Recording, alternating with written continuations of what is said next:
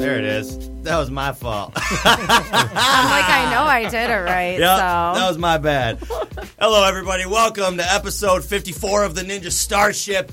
It's San Diego Comic-Con weekend. We have so much news to talk about. This is going to be an absolutely news-filled, amazing-filled, hot load-filled show. It's going to be awesome. I can't wait to start.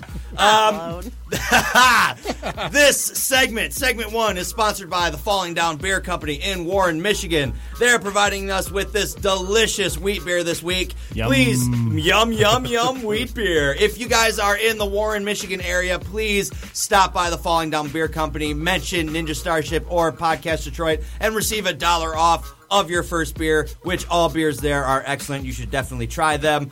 Like I said, guys. We're here. It's SDCC. I'm so excited I can't even get fucking going. So much news. There's so much news. Everything. I'm blowing up. Joining me as always, my partner in pod, Will Blattman. What's up, guys? Our resident Uber driver. Yes, we have one. You don't be jealous. Yeah. Norm Larkins. Starshippers. And the hottest producer in the Metro Detroit area. Oh.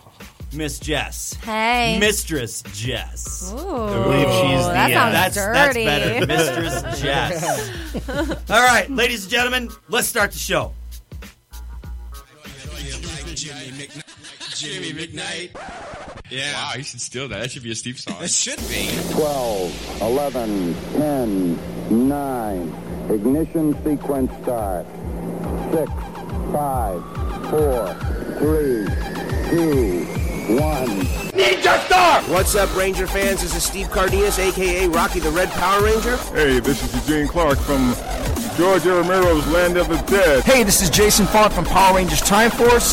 Hi, this is Mike Zapsik from AMC's Comic Book Man. And this is Ming Chen, also from AMC's Comic Book Man. You're listening to the Ninja Starship Podcast with Jimmy McKnight, our favorite podcast. It has begun! Oh, yeah! Woo! I am awesome! You take the red pill, you stay in Wonderland, and I show you how deep the rabbit hole is. Hey, man, I was on a UFO! I really was, man! Hey, your cousin and I, man, he had a bag full of dope, man. We met all these chicks, went to a massage park, and we went on a spaceship. We're in a weed field, man. We got sucked up by a spaceship, man. It's so full of blood and tits. Like, what more could you want from a low-budget horror movie? It rules. Well, it eliminates all the other things you don't like story. So... I hate to break it to you losers, but Han Solo's a bitch. Dead or alive, you are coming with me. I mean, they call me the Gen X jackpot for a reason. It's right. Not just because of the athleticism, the big muscles, the cool hair, the good looks. I'm also a really, really smart guy. So, always have a plan. The whole package right here. It's your boy, Kel Mitchell, and you're listening to the Ninja Starship with Jimmy McKnight. Come on, get on the Starship. It's going down. Yo, McKnight, let's get it. Yeah! No, seriously, I do not have a 10-inch penis. No, I do not. Seriously. You were discussing Hulk Hogan's penis. All right. I am the cream, yeah. The cream of the crop! Can you dig it? Can you dig it? Can you dig it?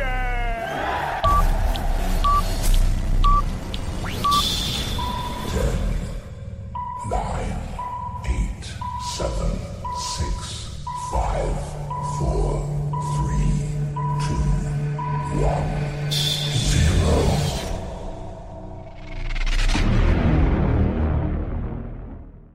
2, 1, 0. And we are live. Episode 54, we are broadcasting live from Podcast Detroit Studios in beautiful Royal Oak, Michigan. Beautiful. Oh, my God, guys. Power Ranger news like crazy. Yes. I can't even... But you know what? Before we get started, I found Chewbacca Mom's rival. Uh-oh. I did. I saw that. Have you guys seen this already? All right. Well, you know how Chewbacca Mom got famous because she bought a toy and then put the mask on and then laughed? About. Well, here's her rival right here. I got a surprise for you. Listen up real close, okay?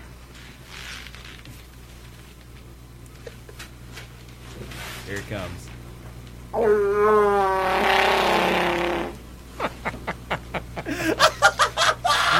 you need to describe it. What's it? Yeah, what you just hear. Yes, yes, what you just heard was a real life Wookiee fart. This lady, Adrian something or other, is the guy that posted this shit. But this chick straight up Chewbacca farted right out of her ass.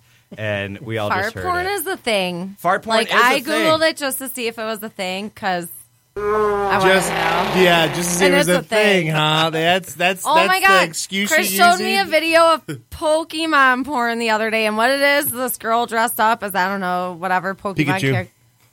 So you watched just it. Saying. Just saying.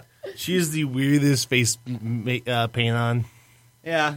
Yeah, that's what you were thinking when you watched it. That's what did it? He's like, the whole time I was jacking off, I'm like, God, her face paint's really weird. I had to fast forward to the videos where she couldn't see her face, Right. All right, guys, let's get into the news because we have so much Power Ranger stuff. Let's start the news.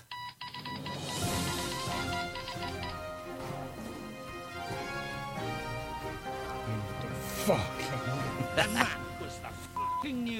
All right, this week in the fucking news, SDCC, California, San Diego, the biggest Comic-Con known to man. Like, we talked about this just before the show, Norm. Like, other Comic-Cons have beaten SDCC's attendance. They really have. New York Comic-Con last year beat their attendance. And I do believe, props to the Great White North, that Fan Expo beat their records at one point as well. Mm-hmm. I don't know the year. I just know I heard that somewhere. Is it true? I don't know. Don't quote me. But SDCC, that's where all of the magic happens. That's where all of the news comes out. Juicy and stuff. This being a very Power Ranger heavy podcast, being that everybody in this room is a big time Power Ranger fan, it's only fair that we start with the Power Ranger news from SDCC. Can you tell I'm excited, dude? I did like three shots. I shotgunned a beer. I'm fucking amped. All right, that's where we start. Yes. Alpha 5 is going to be in the new Power Ranger movie. A version of Alpha 5 will be in the Power Ranger movie. I'm like, okay, this is where the big thing with this comes in. It's like this is a reimagining, okay? We're not they have dropped the Mighty Morphin from this. Yep. If you guys haven't seen this, okay? Like we have the original cast. We have Jason, Billy, Zach, Trini, Kimberly, all there, okay? But they have dropped the Mighty Morphin. Mm-hmm. And now and Dan Israelite has said that they did that because this is going to be a new version of Power Rangers. Like serious, we are taking this focus. in just a new direction. Mm-hmm. And I'm okay with that. But my question is like one of the reveals that we got from SDCC was we got an up close look at the helmets. Yep, and we also got an up close look at the power coins. Yes. And it's exciting. It's dude, and they look fucking sweet. At first I didn't love them. I thought because at first when they were shown to me, they looked weird as shit. At first like they were shown to me and they were like, oh, the new morphers are here, and I'm like morphers, and I'm like looking at them, I'm like, those are some weird looking morphers. Like they almost color. Have like if you look close to them, like they almost have like Zeo imprint on them, And at least that's what it made me think of. And then like you look real close and you can see the Triceratops and the pterodactyl. You can see all that in there, but you got to look real close. Yep. But the whole thing behind this is that these are power coins that are as big as the morphers. Mm-hmm. And since they've taken Mighty Morphin out of this, they're not going to morph like we know they morph. No. That is going to be different. Yes. And from what I read about the actual suits, like this is like some like crystal armor that forms biological over their body, type, biological tech type. Yeah. Mm-hmm. Which I get it because in the 90s, we all accepted pterodactyl, tyrannosaurus, boom, spandex, and we changed. Sparks, oh, look at us.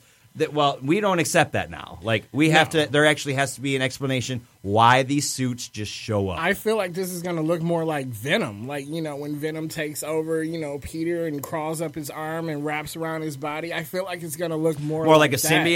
Yeah. I think it's going to be more like when Iron Man, like that glove he had that, like, or like the suit all around thing him, all of a sudden it just, like, started at one point and just kind of, like, unfolded itself. I think it's going to be something like that where it's going to come out the morpher.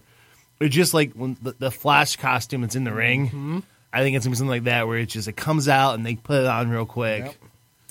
And it, you know, even with like listen to the references that we just brought up. Okay, we were like Iron Man. Yeah. And I think it's going to be like this, or I think it's going to be like this. That was one of the biggest complaints that you heard about these suits is that, oh, they're going to be like Iron Man. Like Iron Man. They're going to be like this or like this. They look like RoboCop. They look like yeah. I don't like to look at these helmets at all. No, no. Well, tell me what else they could have looked like. I mean, what hasn't been done to where they're... I mean, you got the Flash that we just saw in the Justice League trailer, which we will talk about later. Mm-hmm. Okay. That looks almost identical to the Red Ranger suit. Exactly. Really does. I'm talking even like chest panels to arm panels to everything. It doesn't look like the CW show. No. It looks like the Red Ranger suit. That is, it just seems like that is the design that Hollywood's going with for any type of, you know, armor or biological suit or any type of special suit. It's going to be something like that. And, I mean, you know, you could change. The only thing that I think would really set these type of suits apart is they're very, like, primary color heavy. They're very, like, one color with a couple little things. Mm-hmm. You know, you look at like Snakebit Studios' new Mighty Morphin suits that David Yost just wore on Hollywood Boulevard. Sweet. By the way, we saw that video. We see you, Coney. Shout out, David. See you out there. David, Blake. We see all you guys. But like, you know, look at those. That's a reimagined version of the suit. But what they did was keep it real. They kept the original triangles. All they did is they added some texture to it, and you got some muscle definition in the suit. And some lines. This is more like the original movie mixed with Iron Man. Yes. Yeah. Yes. And I mean, it's... I'm still going to go see this. Okay, like this is not killing my want to go see this movie at all. How bad you fight it or how bad you think it's. We're all going opening night. If you are a Power Ranger fan, we are all going opening night, guaranteed. There is no ifs, ands, or buts about this. Just hope they don't kill themselves with trailers. That's the biggest. Yeah, don't give everything away in the trailer. No, save the morph. I don't want to see the morph. I do not want to see. No. Yeah. They need to keep this project as, you know, suspenseful as possible. They need to show us some action of them fighting in the suits and maybe a little bit of them out of the suits, but do not show us the transition to suits. Right. Don't show us how they call in their Zords. Nothing. Don't show them anything like that. Mm-hmm. Keep us wanting. Like, I mean, even with Alpha, you know, I don't want to see Alpha. Like, you told me Alpha 5 is going to be there. Yep. I don't need to see Alpha. Yeah. I know Zordon's going to be there. Fine. Give me a glimpse of Zordon. Yep. We got Rita coming. That's fine. Keep everything else to the side. Like, we saw that Rita has in her wand a power coin, if you didn't see that. Yeah. Look it up. The rumor is people think that she's going to be the Green Ranger. Oh, Jesus. That's the big rumor I've heard is that she's going to actually be the Green Ranger. Oh, goodness. So that's a little. Which if that's the case, this whole movie's about her like coming to the light side, which I hope that happens. Well, no. And I hope that's the big. The big secret that they keep in this movie is that they've secretly cast a Green Ranger. Yes, keep it quiet. And you won't know who it is. Yeah, you don't know who it is. No, don't tell us at all. And I don't want to know who he is. I don't want it to be anybody known either. Awesome. Like, I like that when they cast this movie, they basically kept, like, what the show does. Mm-hmm. And they kept it to a bunch of unknowns. Yep. Yeah. You don't know who... I've never seen any one of these people... Nope. Before they were cast in this movie. I see yellow somewhere. Other than that, no. Right, and apparently, like Becky Gomez is she's a singer, songwriter type that she's been performing with, but I've never heard of her. No, you know, nothing till this movie. They got smart and they decided to cast their older characters as the big names and kept the younger Power Rangers as the unnamed, which is good, you know, because you know they have a big name playing Rita, which is good. That's going to get people into the theaters. You know, Bryan Cranston's part of the movie now. That's going to get people into the theaters. What do you guys think about seeing any of the originals in the movie? As far as cameos? Yeah, I feel like if there's going to be a cameo, it's probably going to end up being JDF. Yeah. You know who I'd really like to see? Or even more so than JDF? I'd like to see a Bulk and Skull cameo. I would. That would be good. That would be the ones that I would want to see. Like, listen, I love all of the original Rangers. But yeah. Because I feel like they're not trying to do the funny, goofy type stuff, which is fine. I'm okay with that. Yeah. But throw them in the movie. Yeah. Jason and Paulie. Oh, you guys are awesome. Oh, absolutely. Absolutely. Of everyone, they've done so much of the Power Rangers stuff. Yes, they have. And so no matter what age fan you're getting, they probably know who they are. Yeah, If you've never been to a convention and you hear that Bulk and Skull are going to be there, go. These two are the funniest two human beings I've ever met in my life. Dude, you can tell they've worked together for so long. They love each other. They're enjoy like brothers. Oh, they are. Because so I met those guys at Lexington for the first time. Those at Lexington Comic-Con, for you guys that haven't been there, oh my God, if you're a Ranger fan, go to Lexington Comic-Con. Go to Lexington. It is amazing. Yep. These guys were there, dude. Did they break the couch? Oh my! No, yeah, they brought the couch. They had the couch there, and they were just cool. Just so cool. Like I talked to both of them, and awesome. Jason Narvi actually recognized me at C2E2. They have great memories. Oh, great memories. Yeah, because he was. See, Jason Narvi wasn't even supposed to be. He's not a guest at C2E2, but he was there. He was there, yep. And he saw me, and he was like, "Hey, dude, how you doing?" God. I'm like. Jason Narvi just recognized me. I mean, that don't mean nothing to nobody else, but to me, so awesome. That's something. Yeah. Like, I see them from year to year, and, even though I go to conventions, I still don't expect certain people to remember me. And those are guys that always remember. Always. Hey, Norm, just what's great up? People, and I'm like, man. Oh, you remember great people. Me. But over the weekend at SDCC, there was numerous Power Ranger panels, yep. And I have to give major shout-outs to everybody who was at those panels, giving us firsthand coverage. Basically, as soon as it came out of their mouth, It was tweeted, Facebooked, whatever else. Especially giant shout out to our friends at Ranger Crew. Yeah. That's at Ranger Crew Media. These guys, they were there. They put out the best, most impressive coverage of SDCC Power Ranger news out of everybody. They killed everybody. On it. But reading from their page right now, we know that the Power Rangers movie is going to open with a fight scene. So knowing that to me says that this movie is going to be a time jumper. We're going to start with them probably together, kicking ass, getting the shit kicked out of them, and then we're going to fall back to where they met and everything and get up to that moment. Yep. See, I want somewhere different when I heard that. Where'd you go? I went to the original conflict between Rita and Zordon. Because isn't that part of the show is that he's in that isolated cat slug because of the epic fight that they had. Yeah, he's a trans-dimensional being caught in a time warp. Yeah, but it was over. But at one point they had fought each other, and so they interdimensional being. Yeah. Sorry, interdimensional being. Yeah. I went with that was going to be the opening fight. They were going to show you the history of the power coins. Yeah, it does.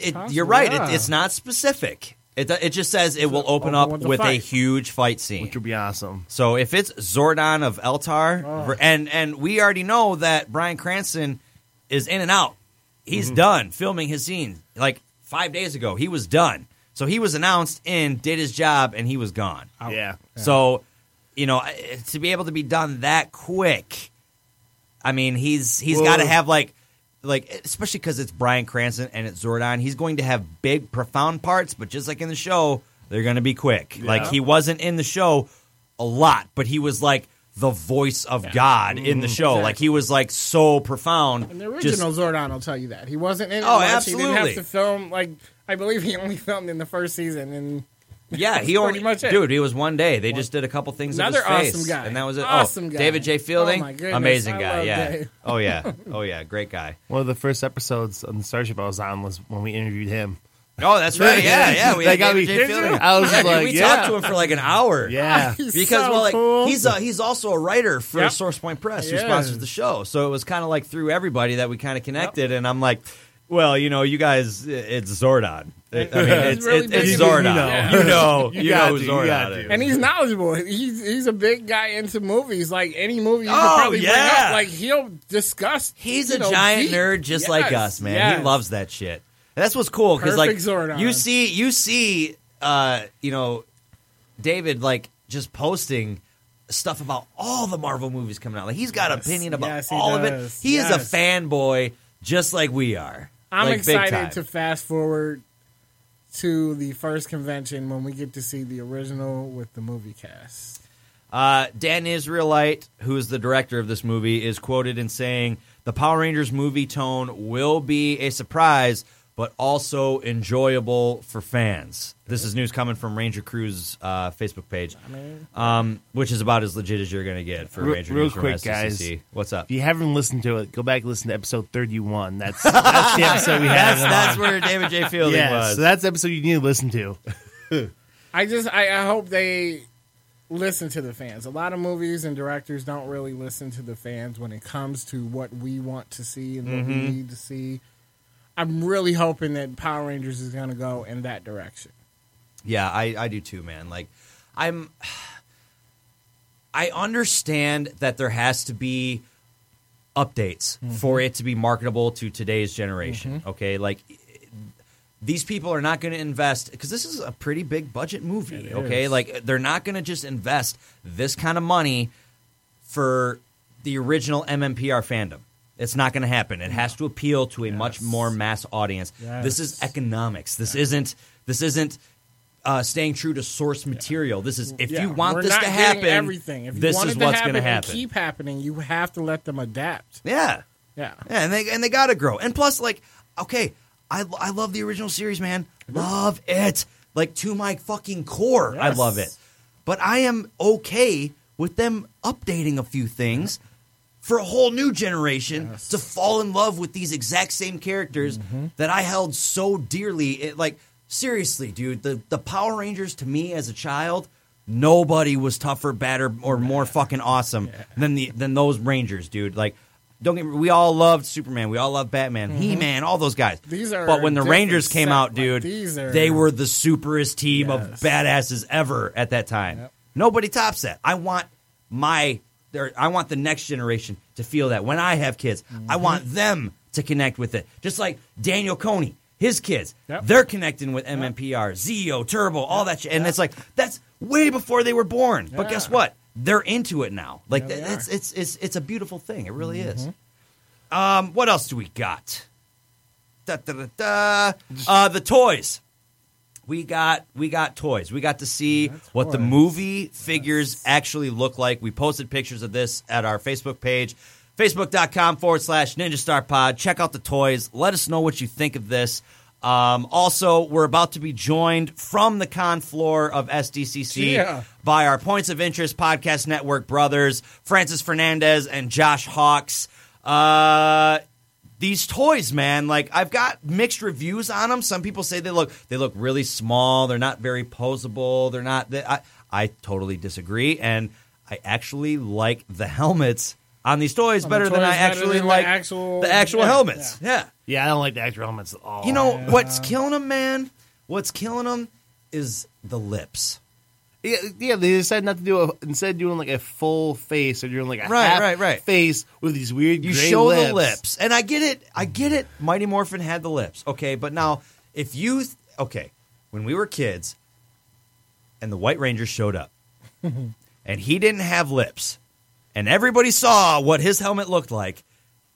You're lying if you say that you then think he was the baddest looking Ranger of all time. Yes. And like, don't fucking question our Ranger authenticity. We all know it was ripped from Die Ranger and then mixed in with Power Rangers and blah, blah, blah, blah, blah. We get that. That's why it looked different. But that says something. They took the lips away and people went nuts over it. So I don't know. I mean, I think that's what's really hurting those things is the lips. I don't think the lips are really necessary. I don't either, man. Like, and they even went the next step though, and they made them like their lips. Like, if you look at the actors and actresses, like that bottom face is their bottom face. Yeah. It really is, especially Becky Gomez. You can tell big time. Well, that's her bottom face. It's just, that's your bottom face, bitch. I mean, the new picture with them standing sideways, and you can see all the Rangers with their helmets. Yeah. I mean, it was not bad. I mean, of course, my boy points out on it. The yellow. He's like, oh, boobs, and I'm like, oh my God, stop. Pink has boobs too. Yeah, but the one at the end, I believe was yellow. Hers are just they're out very there defined. She was at the far end. Like, yeah. Stop. They're very defined. They are very defined. All right, guys, we're gonna take a break. When we come back, we're gonna be joined by Josh Hawks and Francis Fernandez from the Points of Interest Podcast Network on the floor of SDCC. When we come back with more on the Ninja Starship. Previously on the Ninja Starship. Okay, we don't have to touch that yet. Well, we can touch it. I mean, you want to touch it? I'm just saying it's kind of untouchable. Come on, I just want you to touch it. Just one time. Just the tip. Please. It's prom night. Just touch it. Jess, you're so quiet, and then you laugh when we start talking about it. So tell me about your first anal experience. I mean, how did Well, it was in the back of a Volkswagen. It was actually with my ex-husband, and I was like 18 because, I was stupid enough to get married when I was young. I love how you really go into this. You're like, well, actually. And then you tried to do it, and I was like, it hurts, I don't like it. And I was like, all right, I'm going to skip that. But he forgot to use lube. All right, we are back. Episode 54. We are trying to connect right now with our buddies on SDCC floor. Are we there, guys? Hello. Hey, what's happening? Welcome to the show. Awesome to be on. Thanks for having us. This has been a long time coming. We've been network brothers for a while, and not only am I excited to have one of you, but both of you on at the same time. From the Points of Interest Podcast Network, please allow me to introduce Mr. Francis Fernandez and Josh Hawks, ladies and gentlemen. Hey. Woo! Woo! Hello, guys. There it is. Yeah. Sorry, guys. Took me a sec. It's all good. Gentlemen, you guys are on the floor of San Diego Comic-Con now. Yes. Yes, we are. We are roaming the floor as we speak. So tell me how, what's it like compared to other cons? I mean, is it the same feel where it's pretty much, vendors and artists all over the place and then just this one has massive celebrities involved with it or what's the difference? Yeah, that's the controversy from us is it is a lot like other conventions, but... Yeah, we are surrounded by amazing celebrities. We're running into them left and right. It's actually pretty awesome. Hell yes. I would totally agree. We just kind of ran into Kevin Smith about 30 minutes ago or so, and though we didn't say anything to him, he it's cool seeing these people in person. Oh yeah, especially Kevin Smith, man. That's like Podfather Deluxe. You know what I mean? Yes. Oh, yeah. So I do love the fact, though, that because you're there and you guys are you and you are gifts of gab, you seem to have worked your way into the AeroPress junket of SDCC, which, guys, listen, I wormed my way into many a situation, but that I must give you mad props on because that sounds like that took some to do and you guys did it. Yeah, all we did was really kind of, we owned the place. We acted like we were supposed to be there. And they're like, yeah, you guys are supposed to be here. And so they let us into the room where we had the roundtable interviews and stuff like that. So, yeah, we were able to talk with all the stars pretty much right in person. So that was pretty cool. That's fantastic, too. It was so awesome. Did you guys get a chance to watch the trailer? Oh, go ahead, Josh. Sorry. No, it's just the entire thing. Just it was really surreal. We didn't realize that we were in a press junket until we were sitting down and realized that we were in a press junket. Did you? I mean, are you guys fans of Arrow? Did you watch the show before you got into this situation? Oh yeah, for sure. Love that show. Even if we, maybe the last season wasn't so amazing. I mean, that's just my own personal opinion. But otherwise, yeah, no. Talking with them, we have a lot of great stuff, to look forward to in this next season. Yes. It wasn't the best season ever, but I mean, I cried like a bitch when Laurel died. I'm just saying. Oh, spoilers for those who are way behind. Laurel died. You should have been caught up by now. Well, that's a lot of people, because now Hulu's not going to have it, or Netflix is going to have it, but they're not going to release any episodes until the season finale. Mm-hmm. Yes. So I mean, we all.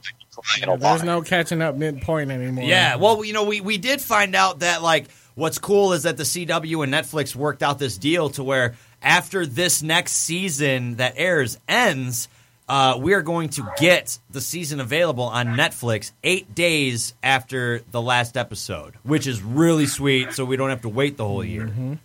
That's true. Yeah, a nice binge session. Oh, I love binge sessions. Well, you still be able to watch the show on the CW website, and they usually keep them for about 2-3 weeks. Oh, yeah, that's true. So, that's true. In between, yeah. So, guys, give me some of the highlights that you've had from SDCC, because I know this was the first time you guys have been able to go there. We were on Conventional Wisdom podcast together talking about this, and I was supposed to be there with you guys.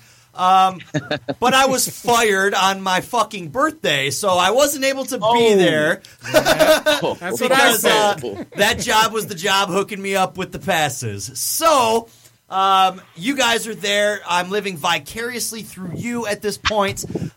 Please give me some insight on all of the awesome stuff that I missed, and just rub it in. Well, you missed out on all the Power Ranger stuff. There are numerous booths with Power Rangers gear, helmets, toys. The big booth, though, does have the new helmets for the movie. Yeah, the Lionsgate booth. Yes. You know, the trailer they showed? It's pretty impressive. What? You saw the trailer? Oh, no. They showed something. They were showing something on the screen. I don't know if it was a trailer or some sort of a teaser, but there was something playing on the screen. Oh. This was at the booth, at the Lionsgate booth? At the Lionsgate booth, yeah. Dude, we've been scouring the internet waiting just for, like, the one hashtag that says new movie trailer or something, because, like, we saw, like I saw those toys at the Bandai booth. And it was like not even 13 minutes later, Josh sends me the same exact pictures. He's like, check it out, Jimmy, look what I found. I'm like, oh, my God, they're so beautiful. I totally geeked out, though, man, because like that it's right up my alley. So, I mean, Josh, thank you very much for sending me those. You're very welcome. Very welcome. But so what else? I mean, what else? What else really stands out? I mean, like, how, I would imagine that, you know, the cosplay is huge. Being at this is like the mecca of cons, and most of the major cosplayers show up. But how's the cosplay been so far?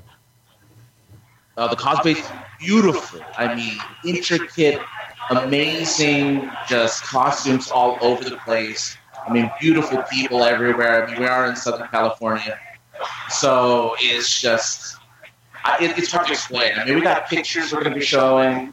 We'll have a lot of media with that kind of stuff, but it's really hard to explain without having to see it. You know, you say that that you're calling in from San Diego, but it sounds all of a sudden like you're calling in from a spaceship.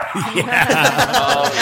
Zordon's time warp. You had to step out. It was getting a little loud inside, and we stepped out of the hall for a moment, and now you're hearing the commotion of outside. Well, you know, convention center. It's the pure power of SDCC interfering with our conversation, but that's okay. Well, let me tell you something, man.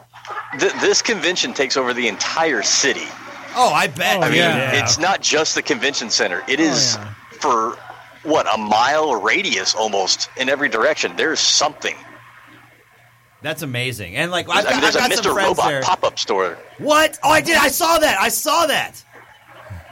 Yeah. Everyone's. Go ahead. Sorry. Wearing the F Society masks. You sound like you work for F Society. I love that you guys are there, man, because like I've got a couple friends are there that are posting stuff, and like it's almost like that thing, you know, being the observer from the outside. I'm like that guy looking into the fishbowl, and you know I see you guys post stuff, I see other people post stuff, and then I see the same stuff that you guys posted on the Sci-Fi Channel for their live coverage. I'm like, oh, yep, I guess it's all real. It's all everybody's posting the same stuff. Yeah, come on now. I I did you guys get a chance to be around any of that Sci-Fi Channel madness that was happening? No, not really. Actually, you know, I mean, it's this whole place is there's too many things to do and so many places to go. It's really hard to catch it all. You know, that's what I figured. It just seemed like it was. It's too much. Like a Charmander. I was waiting for that Pokemon reference. All right. Well, now that you brought up Pokemon, the Pokemon Go at SDCC looks like it's been pretty insane. Are you guys playing Pokemon Go? Stop this. Oh yeah, I think I've gone up like 8 levels. That's awesome, dude. Jealous. That is. Oh yeah, awesome. They've been catering to Pokemon. There's all weekend long. There's been bar crawls. There's been like buses that take you around so you can catch all the Pokestops. Like they are totally into the Pokemon right now. Oh yeah, dude. Everybody is. It's absolutely huge. I saw somewhere on the internet that they were going to unveil one of the rare Pokemon there. Any word on that? We haven't seen anything or heard anything about the rare Pokemon quite yet. I mean, again, like it's hard really to when you're on the floor and you're trying to catch everything. Again, it's really just tough to kind of get it all in. But maybe we'll hit something before we get out of here. Maybe we'll find something out. Yeah, I think we saw. Well, we did go to the Nintendo room and they unveiled the mini NES for the very first time here. Oh yeah, with the 30 preloaded games. Yes. Yeah. The problem is that there was no internet access inside of that little room, so there are a lot of people playing Pokemon, but on Game Boys and you know the DS and whatnot. Nothing going old school. Definitely looking forward to that mini NES. Excited for that. I think out of all of those preloaded Technologia systems, they really are. Like you got the Sega, you got the Atari. God, this one. But when you brought the NES out, like dude, Nintendo is killing it, and they are whipping out their giant pop culture Nintendo dick and just letting everybody know, putting it on the table, and they're like, oh, you want to embrace community and change the world? Boom! Here's Pokemon Go. Oh, you want to bring families and everybody closer together? Boom! Here's NES. Official, Nintendo is killing it right now.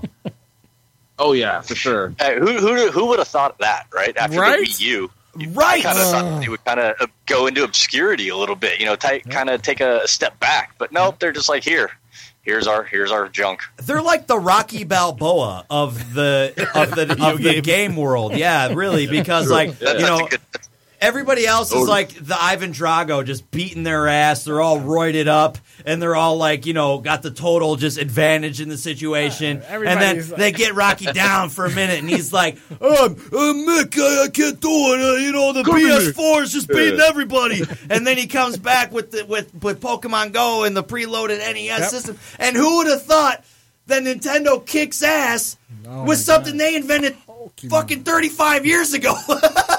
It's amazing. Yeah, that's the crazy thing about it, and I think a lot of it has to do with just 90s nostalgia. Yes. 90s, it is, dude. Nostalgia. It is. It's that technology all the way, man, for real. Now everybody's VR this and VR that, and Nintendo's like, you know what, let's just take it back. Here, put this on the table. That's what's for dinner. Do you think VR Troopers will make a thing come back now? No. Yeah. Oh, no, it's gonna be a Netflix show in like a year.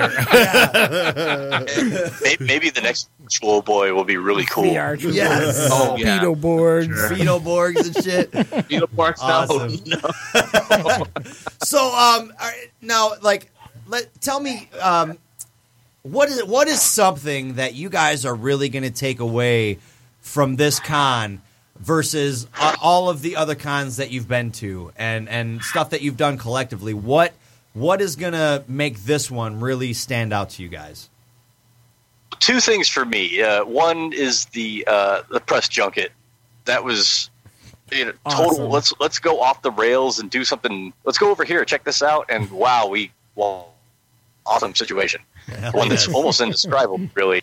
You know, I had to dance it to my friends. You know, but the other one we went to a building brand panel with Chris Gore and a few other people, and walking away from that with a lot of great information on just how to present yourself on the social media and how to gain followers, how to become a thing. Definitely some good tips that I'll be taking away from that. All about strengthening your social media platform, basically. Yeah. Yeah. Awesome. For me, though, it's lines are bullshit. That's one. Secondly, that there's a cute... The community here is actually really amazing. People are, even though it's just a ton of strangers under one roof, there's a lot of just getting together and kind of sharing in this whole fandom thing.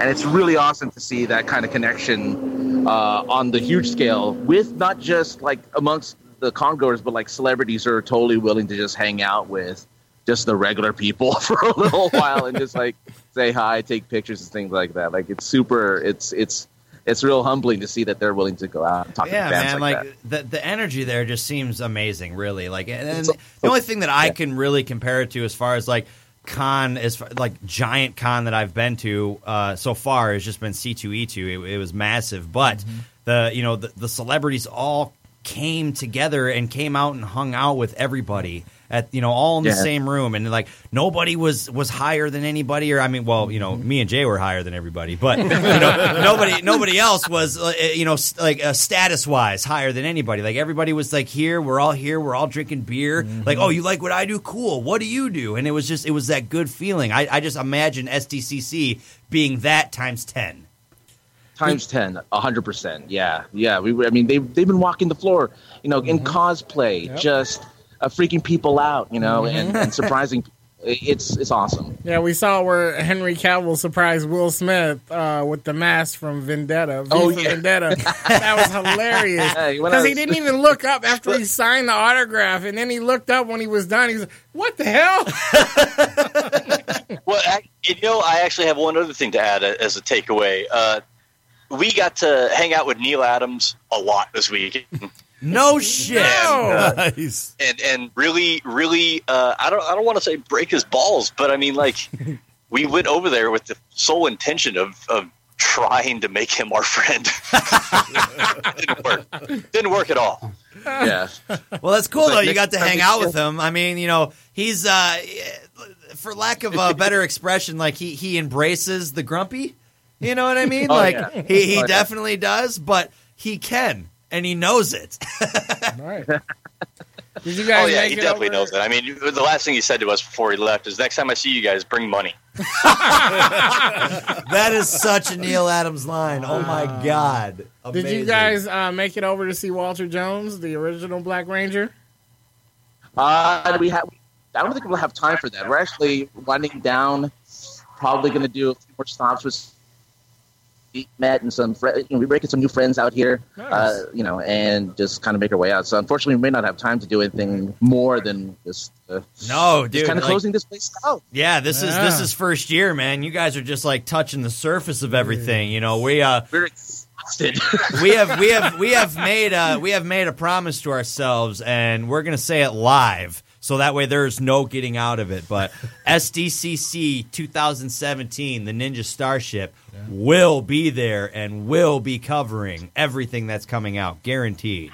Yeah. It is happening. And I really hope that you guys are there too, because if we could make SDCC the joining where everybody from all of our networks comes together, oh my God, could you imagine? Not only the potting, but just the fun. That would happen. Oh, yeah, 100%. We definitely – no, you're right. Let's make it a we'll put it live right now. It's going to happen. What will really help that is that Francis and I already have badges with press names on them, so it's going to be hard for them to say no to us next year. Yes. Yeah. I mean, you guys got press for SD – like, press badges. Keep those. Yeah. Like, sleep next to them. Yes. Like come on them a little bit. I mean, whatever you got to do, just let them know that you appreciate their value. I got an email that said you're a press attendee. I had to change my pants. It's like walking. Don't act like you're not impressed. Awesome, guys. Well, is there any parting things that you want to say for people that might be thinking about coming to SDCC or just in general of your experience? Don't hesitate. Go. Just go. You need to come to San Diego. It is amazing. The hype is real, guys. It is actually real. Come on over. Embrace it. Awesome. I will agree with all of that. It's a crazy, crazy weekend. 4 days of just pure geekiness and community, really. Hell yeah. It's great. Before we let you guys go, thank you again for calling in from the floor, guys. I couldn't ask for a more personal touch to SDCC from Detroit than you guys. Please go ahead and plug your social media and your podcast and where people can find you. You can find me, Josh, on the Twitters anyway, at 303_ninja, and find all the podcasts we do, like Conventional Wisdom, where we talk about all the things that we do convention-wise, at pointsofinterestpodcast.com. Yeah, and this is Francis. You can find me at Sorty on Twitter, and SincereSarcasm.net is where you can find all my stuff. I'll be writing up about San Diego. We'll be posting a video of the interview that we did with the Arrowcast. It's going to be all there on that website, as well as Points of Interest Podcast Network. Awesome. Cannot wait to hear your Arrow interview, guys, for sure. Let me know as soon as that stuff gets up. We'll share it on the Starship page and get as many people listening to it as possible. Awesome. All right, guys. Have a good one. Thank you. You too, Jimmy. Later. Thank you. Cool. All right. This is the end of segment 2. This segment has been brought to you by SourcePoint Press. SourcePoint Press publishes books, comic books, and graphic novels, working with both industry legends and new talents on the rise. They strive to bring you the best storytelling in horror, sci-fi, pulp, true crime, the occult, and supernatural. Please check out what they have available over at their web store at sourcepointpress.com. Also, you can save 20% off any order from sourcepointpress.com with offer code NINJASTARPOD. We have more WWE news, or actually we're going to get into WWE news as soon as we get back. The draft happened. Oh, my God, it's amazing. The show is so exciting. I can't contain myself. I'm being obnoxious. Let's take a break. We'll be back with more on the Ninja Starship. Start with strawberries. You might work your way up to these goddamn bananas. The Macho Man Randy Savage is better than the best. Ooh, yeah!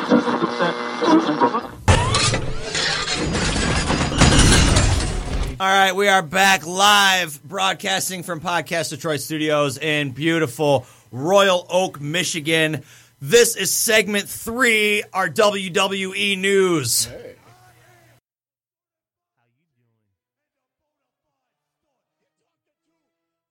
I am a certified G and a bona fide stud. You're talking to the Rolex wearing.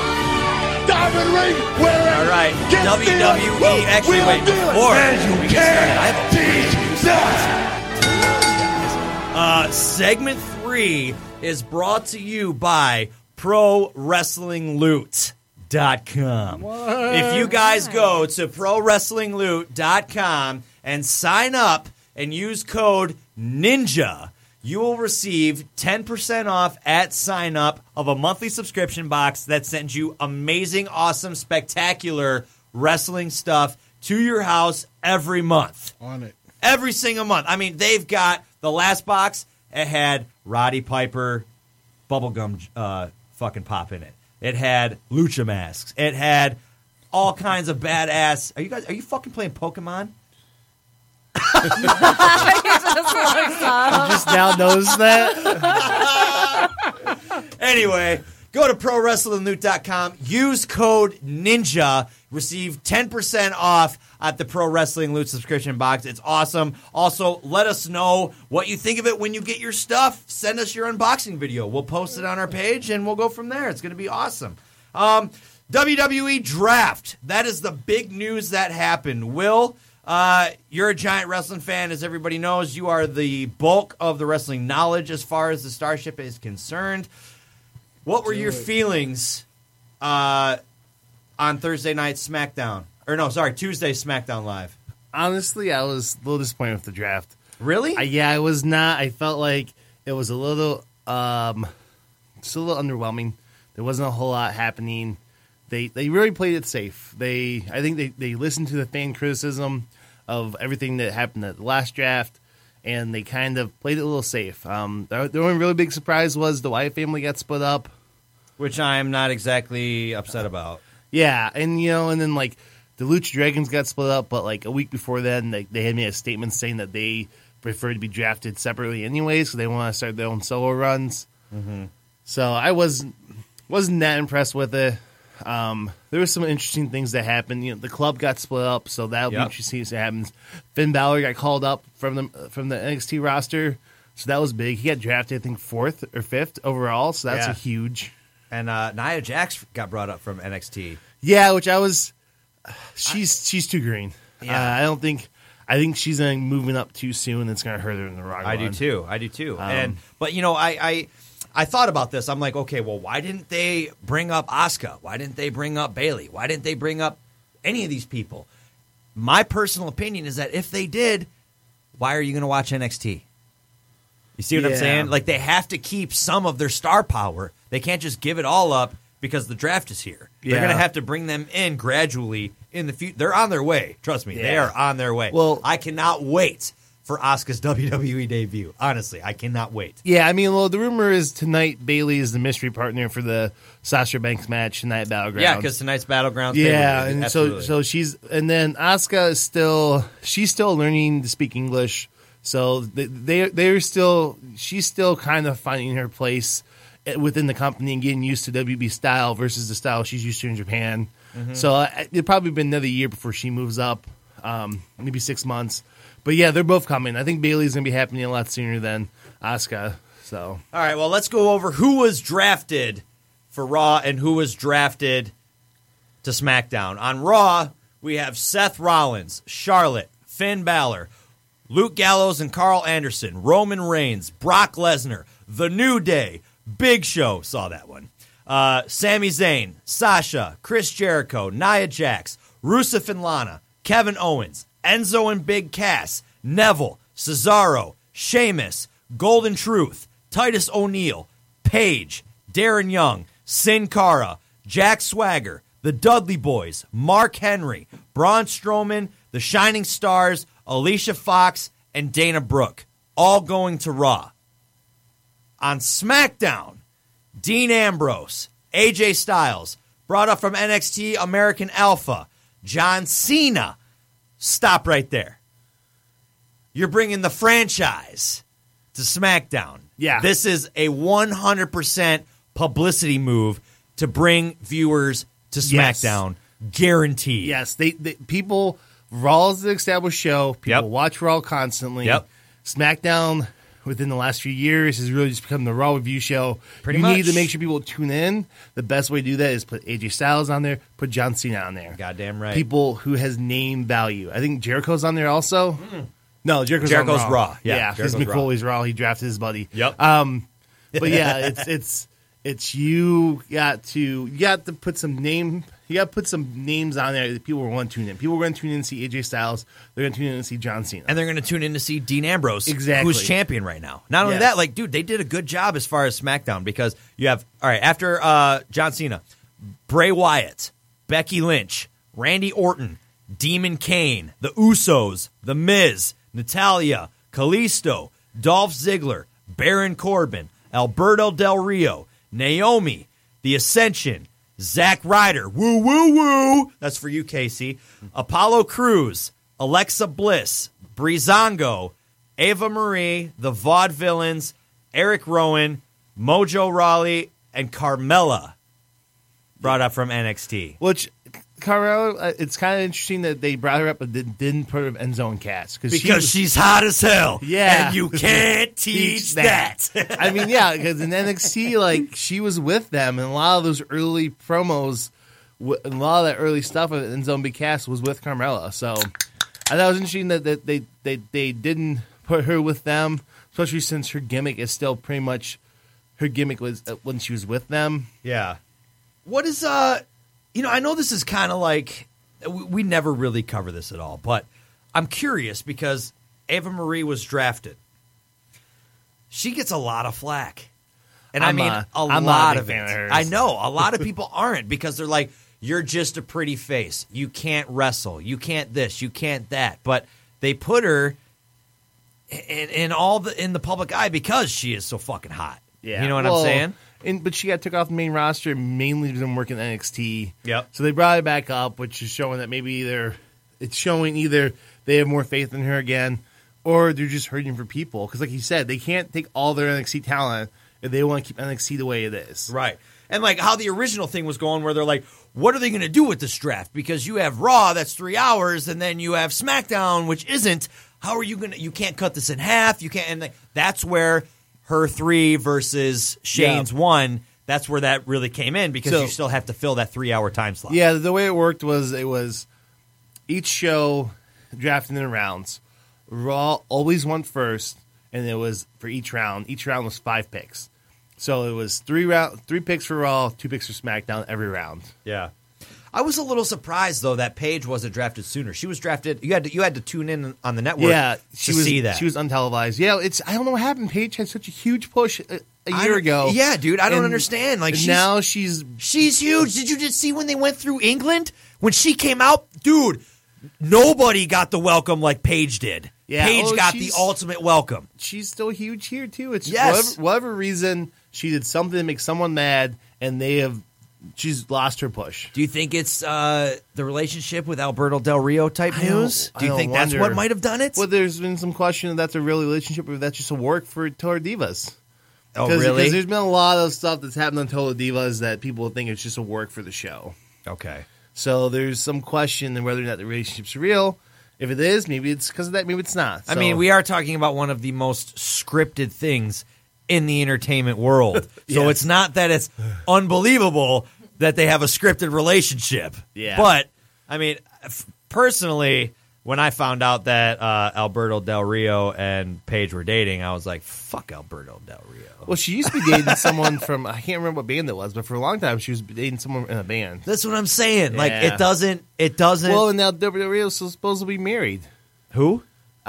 He's married? Yeah, he's supposed to be married, yeah. I mean, he was married not that long ago. They just think like, oh, we all forgot about that. Yeah. We didn't forget. We live, eat, and breathe WWE. Yeah. I mean, but maybe not. You know, I mean, John Cena was married and then divorced and was with the belt, you know, so it's, you don't know what's going on, but it's weird. There was definitely some people who should have been drafted higher than they did. Yeah, like the vaudevillains should have just been extinct, honestly. So I hate them. I can't stand them. I don't like their gimmick. I don't like their wrestling. I don't like anything about them. They literally ruin my WWE experience when they come on TV. Seriously, like it goes black and white and they come out and they play their fucking piano music and it's just like, oh, and it's like the announcers have to sell them to you. You know, like, they really believe that they're in their 20s and that this is – so you're saying that they're fucking delusional morons is what you're trying to say to me. Well, I think part of the problem is that what the vaudevillains are trying to do, you know, how the announcers talk to them about themselves are exactly the same. Like there's a misconnection between what they're hoping to do and what the announcers are saying and what the booking people are saying for them. I think the problem is their gimmick's decent. It went over really well in NXT. They just need to kind of fine-tune it more. Yeah, if they're going to come out, they should have, they should have the announcers being like, and here comes the vaudevillains. Be like, the hottest tag team in the NXT. Now coming down to making their debut in WWE. They're coming to the ring.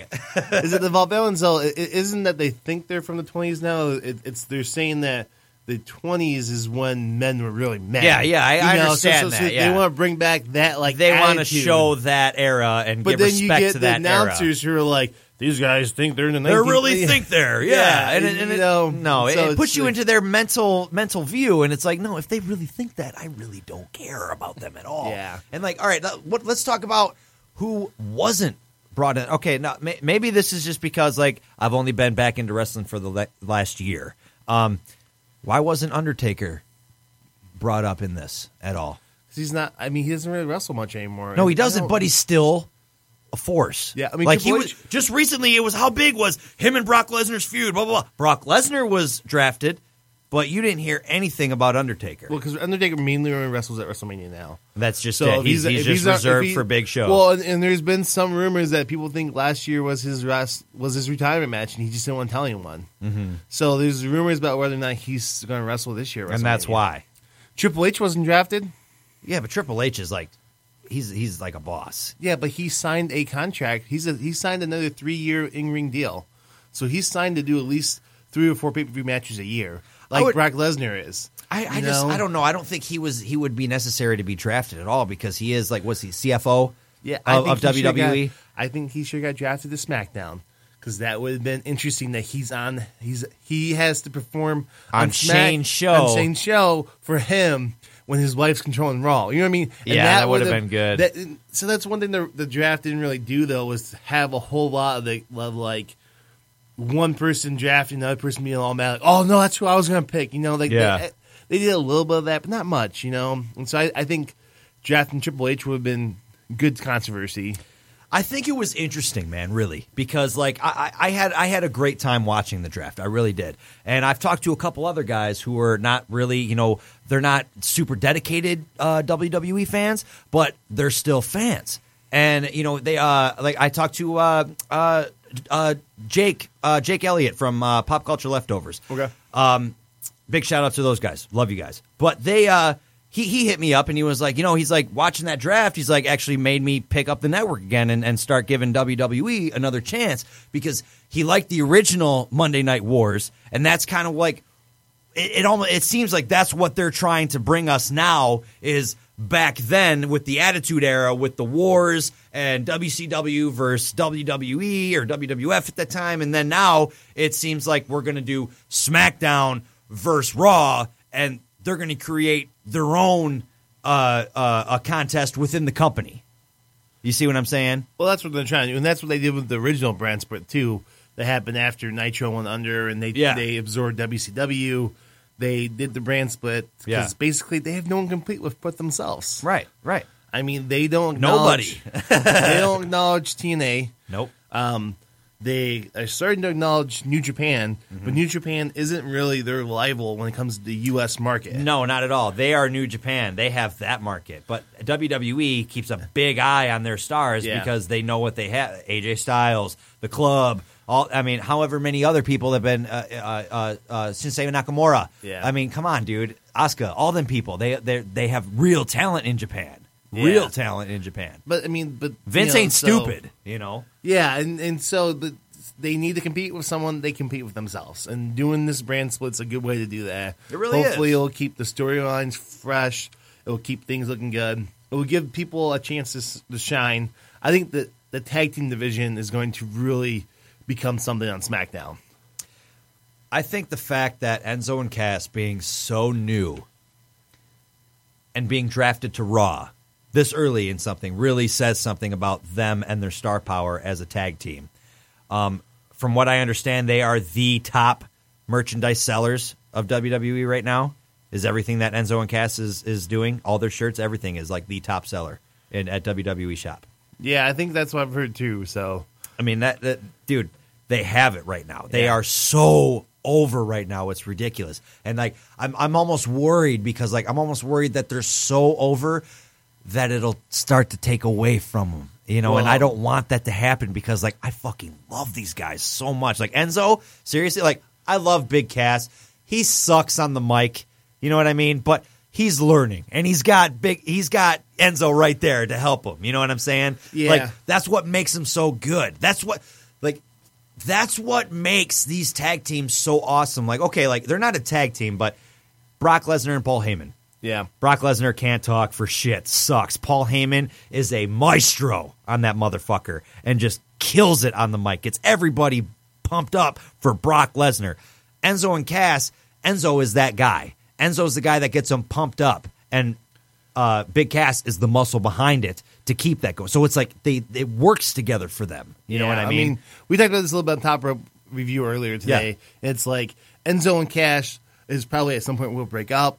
And it's like Big Cass is the guy that WB Vince McMahon loves to push. Want him right now because he's so big. So it's a good chance that like when they do break up, they're going to push his solo run through the belt a little harder than Cass's. Yeah. Than Enzo's. Enzo's, yeah. But it's going to be like Vin Diesel and I don't know why, Kevin Nash as Diesel and Shawn Michaels. And then Ludacris comes in. But it's going to be like that where it's like it's like Diesel was pushed, you know, much harder than Michaels was. But if you look at the long run, Michaels' career in WWE was much bigger, much more beloved. And I think that's probably what's going to happen with Enzo and Cass. I think Enzo in the long run is going to be the guy who's on top longer. Yeah, because the fans love him. They love him. You know, they really do. Big Cass is great. I think they're both future WWE champions for sure. I just think that because Vince has such the hard-on for the giant big type guys. Dudes. He loves the big guys. Loves big guys. Vince loves the guys who look like how he wants to look. Yes. I think that's the only reason that Baron Corbin's been getting pushed so much is that Vince likes those guys. And I don't like Baron Corbin, man. There's nothing about him that's cool. Nothing about it. Normally, like, I don't even know what the fuck y'all talking about. No, and I'm sitting here listening, and as somebody who used to be really big into this world when The Rock and Stone Cold were around, I'm trying not to let myself get sucked back into it because I have a family now, and I'm trying not to go there. Your kids would probably love it, though. Loving it. Kids would love it. Like, and I just saw a post today about how The Rock was one of the most beloved shit talkers ever in the whole game. And I'm like, dude, who would he compare to nowadays? And please don't tell me, because if you tell me, then I'm going to watch. And if I watch, no one compares to The Rock. No one compares to The Rock. But if I had to pick...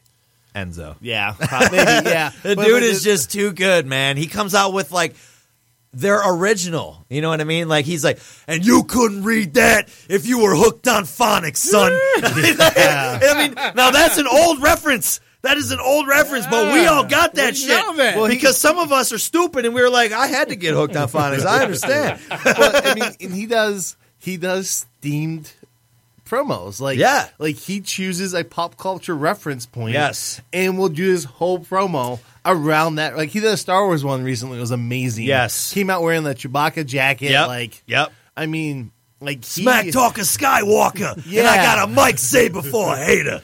And it's just, dude, it's the larger than life aspect. We bring this up all the goddamn time. And why.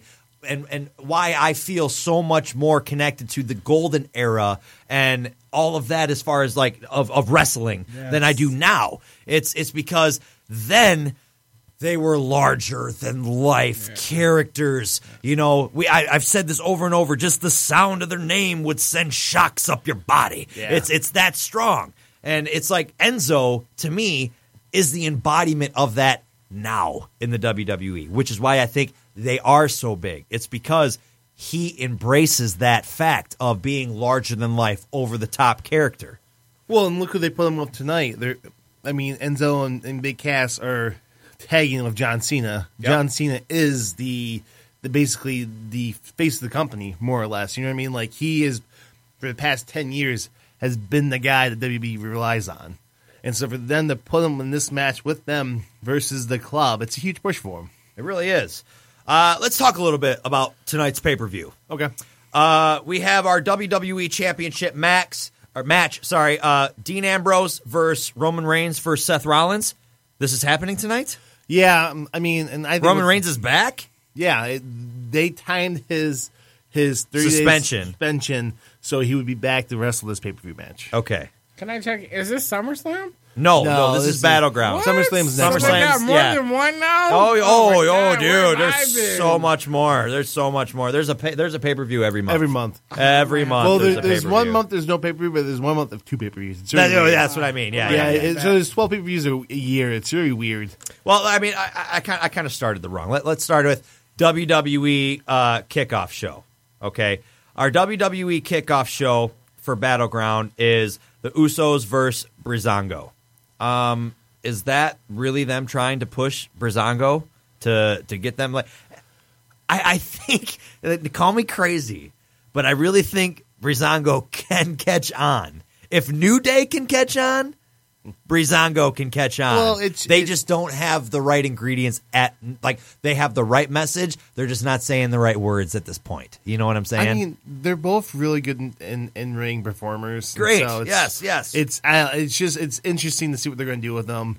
I know Vince doesn't like Tyler Breeze's character that much, which is why, like, his storyline was completely dropped when he was feuding with Ziggler with Summer Rae. Like, you know, and so that was real quick. Yeah, and Fandango at one point was like being really pushed by WB. He had a WrestleMania match against Chris Jericho, you know, and then WB just the next day dropped him. Right. So it's interesting to see what will happen to this thing. We have the New Day versus the Wyatt family, which this is like the last time we're going to see the Wyatt family for a while, right? The Wyatt family is the three of them on the same show, yes. Yes, that's what I'm saying, so, because they're separated now due to this got drafted to Raw, yep, and the other two were drafted on SmackDown. Yes. Yes, and there is no Luke Harper right now. Like, yeah, he's out of injury still. Yeah, done. Dana Brooke, Charlotte and Dana Brooke versus Sasha Banks and a mystery guest. Which the rumor is it's going to be Bayley. It's going to be Bayley. Yeah, which would be awesome. Yeah, because she deserves it, dude. That girl, she's great, and she's showing up more and more in the WWE universe than just NXT. Because like, a lot of them NXT stars, unless you watch it, you don't know about them. I mean, even on WWE Network, you know what I'm saying? All the other shows that they have on there, they're the WWE roster. You don't really see NXT too much. You see Bayley.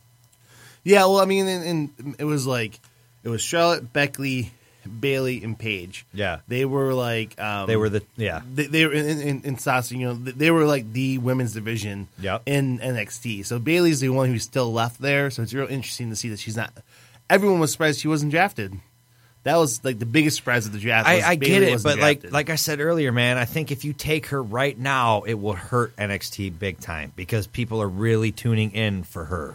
Yeah. Like she's the underdog winner right now. You know what I mean? I think they're saving her because I think one of the main event matches for NXT TakeOver Brooklyn 2 is going to be Asuka versus Bayley for the belt. Oh, goddamn right, dude. It has to be.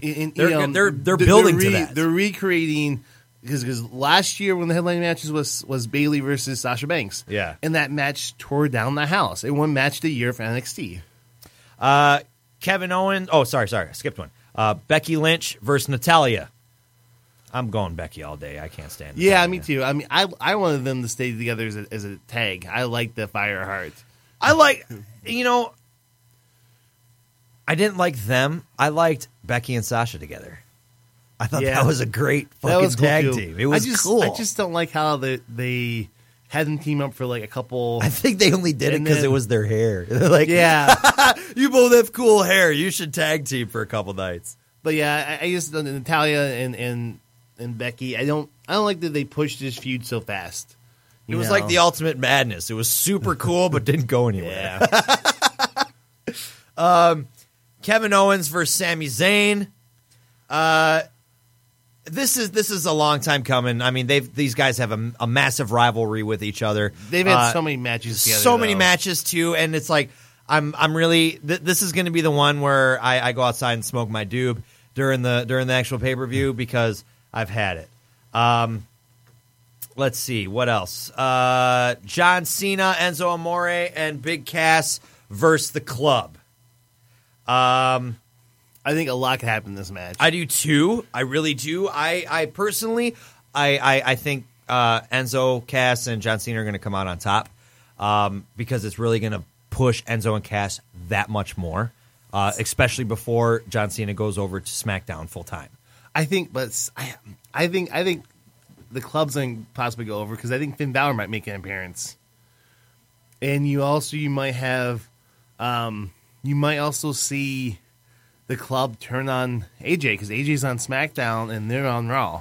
Yeah, you could see that just to make it a little more interesting, or like Good Riddance were separated or whatever. Finn Balor's coming up, so like it's something's gonna be happening with the Club, and it could happen tonight. Do you think Finn Balor's gonna be incorporated into that? I think possibly. They've been hinting at Finn Balor being in the Bullet Club for the long. I mean, it's. In NXT, it's called the Balor Club. Right. Finn Balor is one of the original members of the Bullet Club from New Japan. Getting into our championship matches. U.S. Championship match, Rusev versus Zack Ryder. I really want Zack Ryder, dude. Me too. I want that guy to win so bad. If not just for his outfits alone... That guy shows up in fucking style every time. His out, dude, all his wrestling gear is bad as fuck. I'm just saying. Like, when that dude shows up, you're like, I want him to win just because he looks the coolest. Have you ever watched any of his web shows that he did a few years back? No. You need to go watch some of his old stuff. Yeah? Man.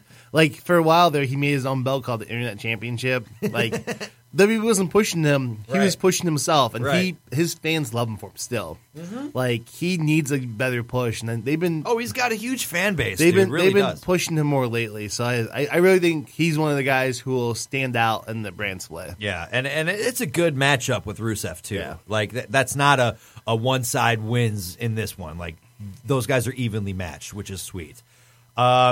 Intercontinental Championship, The Miz versus Darren Young. To me, this is a 100% gimmick match, honestly, because all we've seen is Darren Young with, Bob Backlund. Bob Backlund, yeah, sorry. A total fucking brain fart. But all we've seen is, like, their little segments, which have been hilarious during Raw. Don't get me wrong. A lot of them, more than less, have been pretty damn funny. But, and then it's just, and now all of a sudden he's got this chance. Do you think that they're going to take the championship away from The Miz to feed into this Darren Young gimmick thing that they're trying to do right now? Possibly. I can't remember which shows the two of them are on. Because one of the things you got to figure out the belts. Like, mm-hmm. I think by the end of Battleground tonight, the split's going to be pretty even between the two shows. So I can't remember if The Miz and Darren Young are on the same show or not. Right.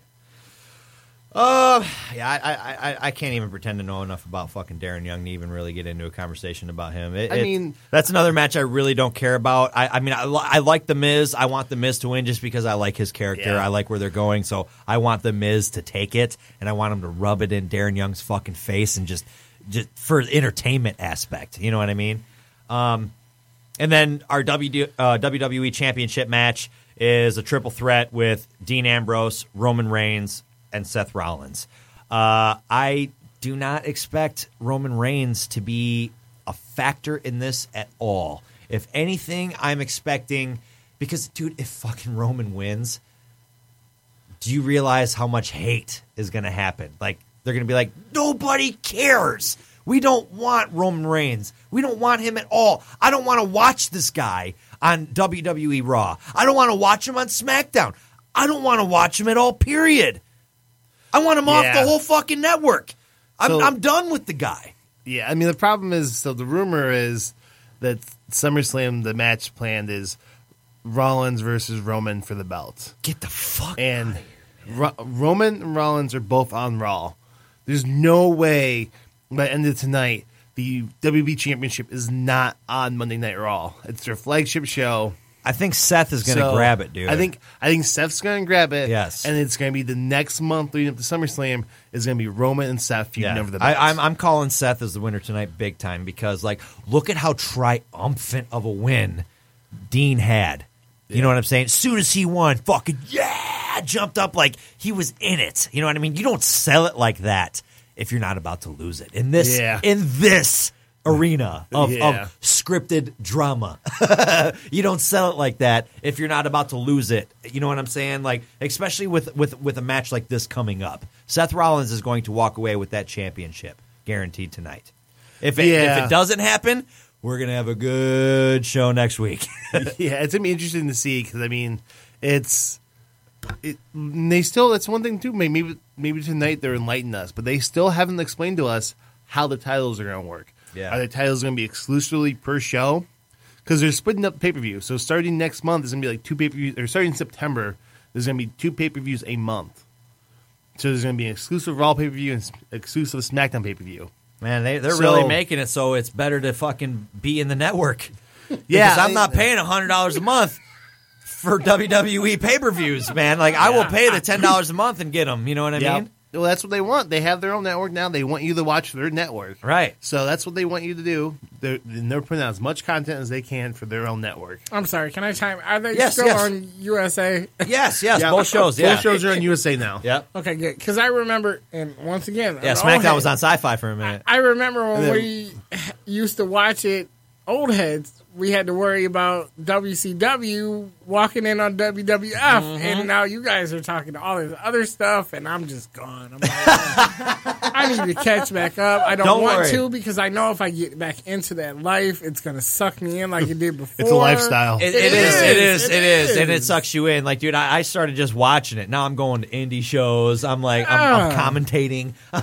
It's fucking crazy, dude. And, you know, I got a friend at the gym that I work out at, Chris Morris, shout out to you, but I know he wrestles, and I just know if I get sucked into this world, I'm like, I might not be able to claw my way back out. Because when we do our WrestleMania party, you know, it'll we'll bring you into that one. You'll be if you're on.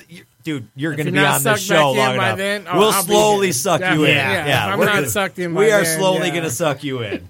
I almost said suck you off. Hey, five more shots, Jimmy may be doing that for you. If you bring in some of those females, yes, from the show, I know, yeah. I mean, I remember back when, like, Stephanie was, like, a little girl. Yeah. Oh, geez. I remember when she was supposed to marry Tess, you know? Yes. Thank you.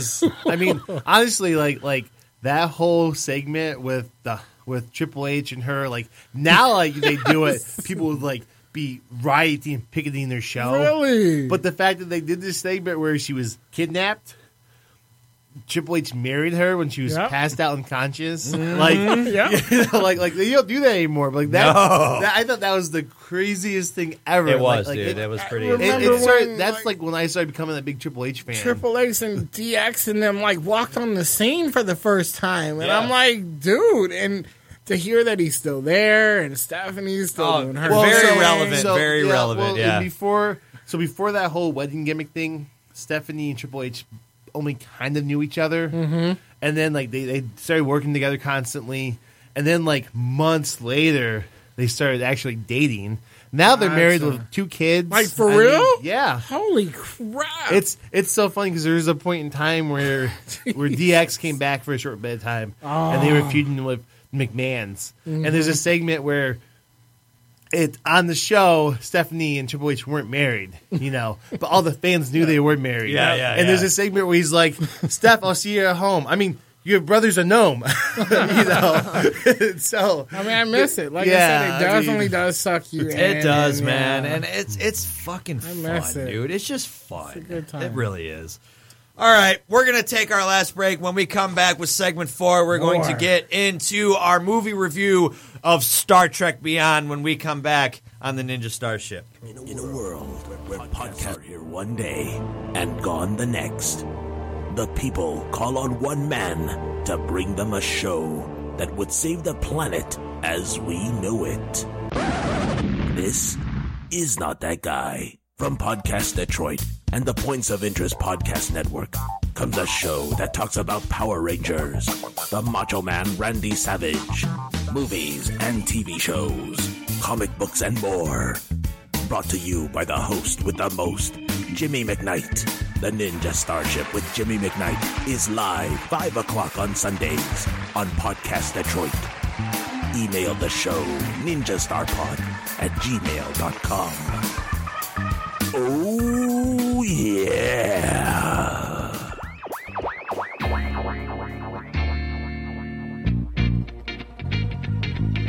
Engage. We are back. Welcome to segment 4 of the Ninja Starship Podcast.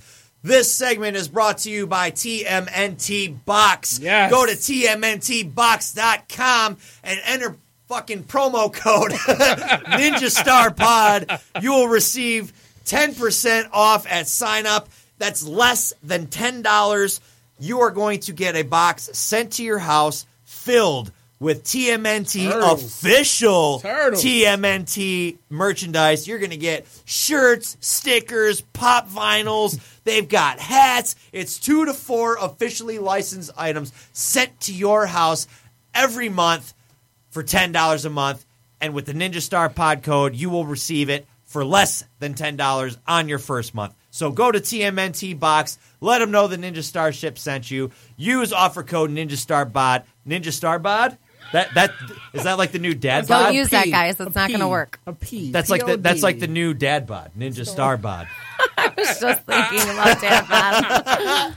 Yeah, use offer code Ninja. Dude, TMNT's like, fuck these guys. We're done with these guys.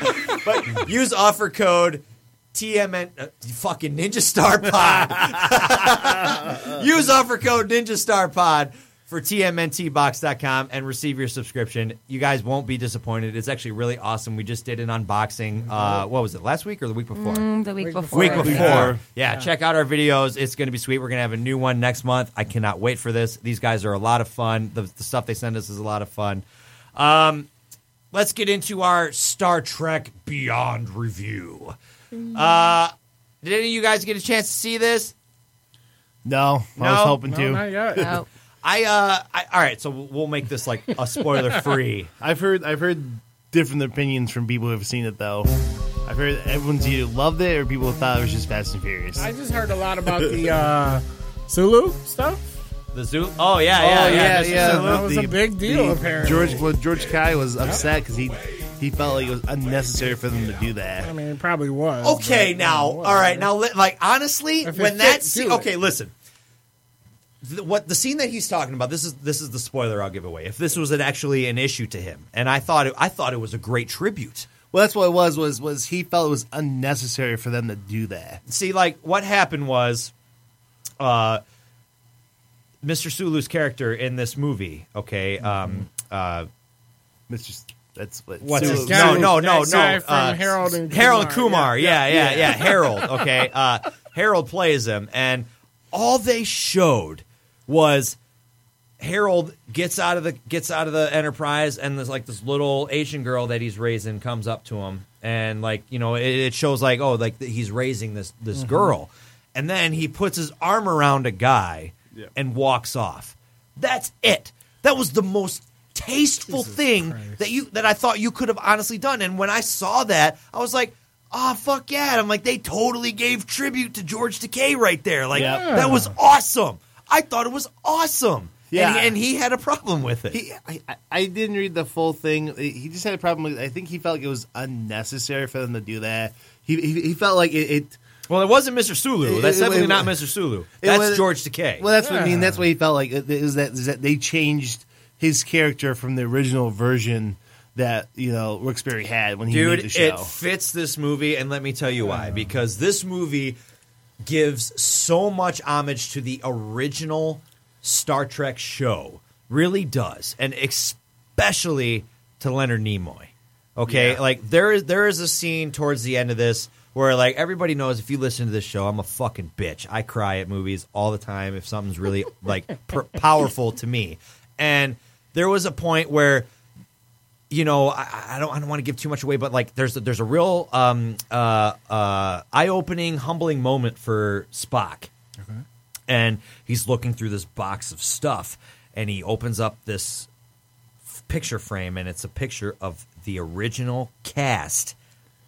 Really? From Star Trek. Okay. I'm talking, you've got James Tiberius Kirk, William Shatner. What? You got Leonard Nimoy, Mr. Spock. You got Nichelle Nichols, Lieutenant Uhura. I mean, all of them are in there. And it was like, when you saw that, like, I grew up watching Star Trek on TV. You know what I mean? Like, I had the Next Generation, don't get me wrong, and I love Next Generation. But my original watching Star Trek on TV was that show. Yeah. You know, and seeing that, like, you know, maybe it's just the giant nostalgia factor of all of it, but seeing that, and like, it's just how long this franchise has been around, okay? Yeah. How long it's been around and how relevant it still is to where people are spending millions and billions of dollars to go see it in the theater, mm-hmm. and then they show where it all kind of came from, man. It was just one of those, like, just beautiful cinematic full circle moments, man. So, I'll definitely see it. If I get into it too much more, I'll give spoilers. I don't want to do that. It's definitely worth watching. Go see it. Right. Really check it out. It's actually totally worth watching. How would you rate it to the other two?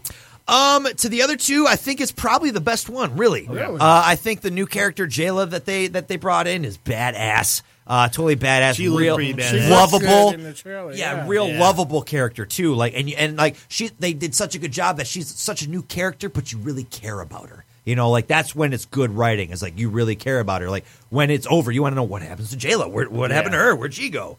But, yeah, definitely go see it. Take everybody. It's really worth it. Speaking of the theater, we all have passes to go see The Killing Joke tomorrow night. Where, Will? Where are we going? We're going to go see the 7:30 showing at Quality 16 in Ann Arbor. It's on Jackson Road. So if you live out in the Ann Arbor area, come see it. Come see us. Sadly, Norm won't be there. My birthday is Tuesday, so I won't make it. Well, happy birthday. You'll be there in spirit. I will be there in spirit, and I'll probably watch it when you guys go see it, just so I can stay on the level. But, I mean, right now it's tough. It's tough. People are talking about. It's tough. And I got a link from a friend of mine that to watch it online. Mm-hmm. And I sent it to a bunch of people because I knew they weren't going to go see it in the theater. And I'm like, here, fucking check it out. It's going to be sweet. Mm-hmm. And, like, I did everything I could. Like, I'm not going to watch it. Because, like, and, like, it was so hard for me. And then, like I'll bring it back again to Jake. Like, I talked to Jake Elliott at Pop Culture Leftovers, and, like, I sent it to him. And he's like, thanks, man. He's like, but I'm going to see it Monday. And I'm like, I am too. But it's so fucking hard not to watch this right now. And he's like, don't let it screw up your movie experience, man. And I'm like, that's true. Yeah, I'm like, I can't let it screw up my theater experience. See animated movie in the theater, like like big time, like this. Yeah. And like I did kind of cheat. Like I went through the video online real quick, just like click, just to see certain things. Happens. And I'm still going. Like nothing got ruined for me. I didn't really spend time watching it, but a lot of people are really upset, especially after the panel at SDCC, that there is bat sex. Yes, in this bat sex.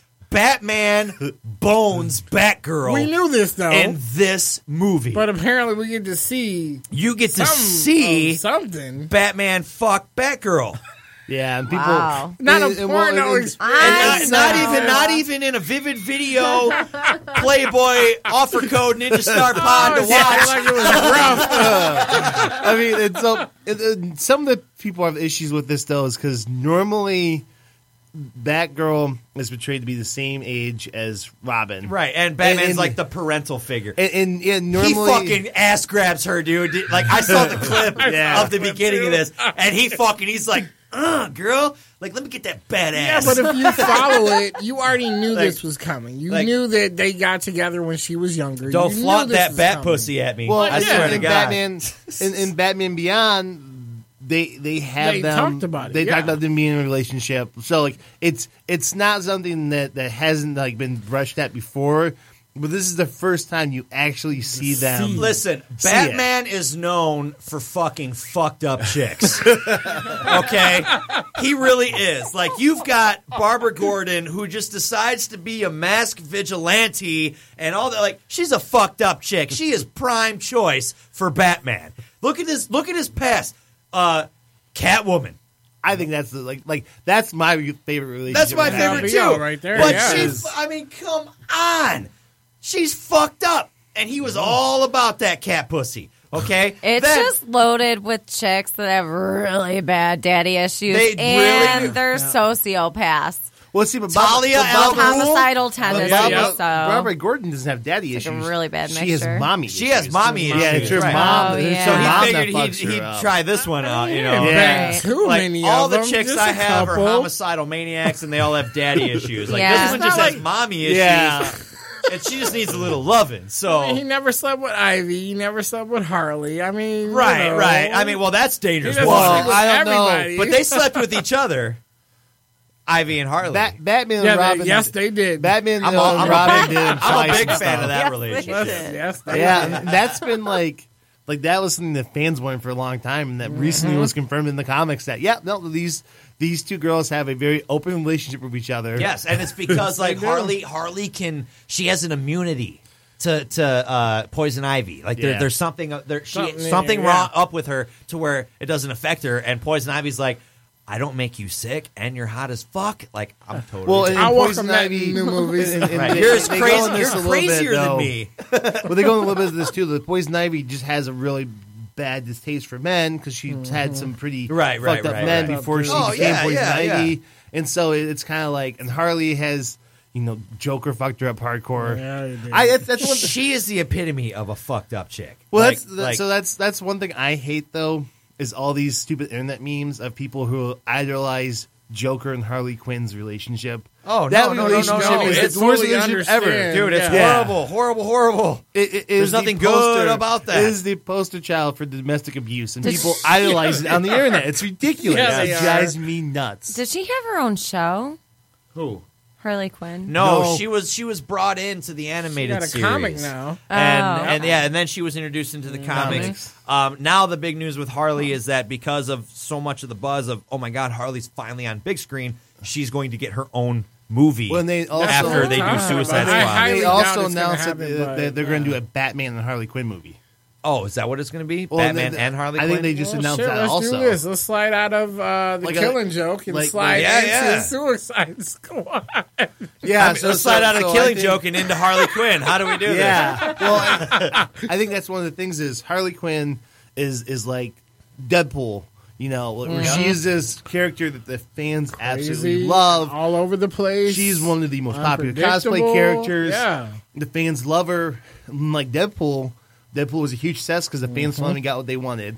Harley Quinn and Suicide Squad, the fans are getting what they want, and they are supporting that hardcore. Well, I'm into it, man. I really am because I think Margot Robbie's going to do a great job. Yeah. Like from what I've seen, it's good. She's not the Mr. J, and she doesn't have like the real thick Brooklyn accent. Like, and I don't think they could have done that because the role that Margot Robbie had just before she got.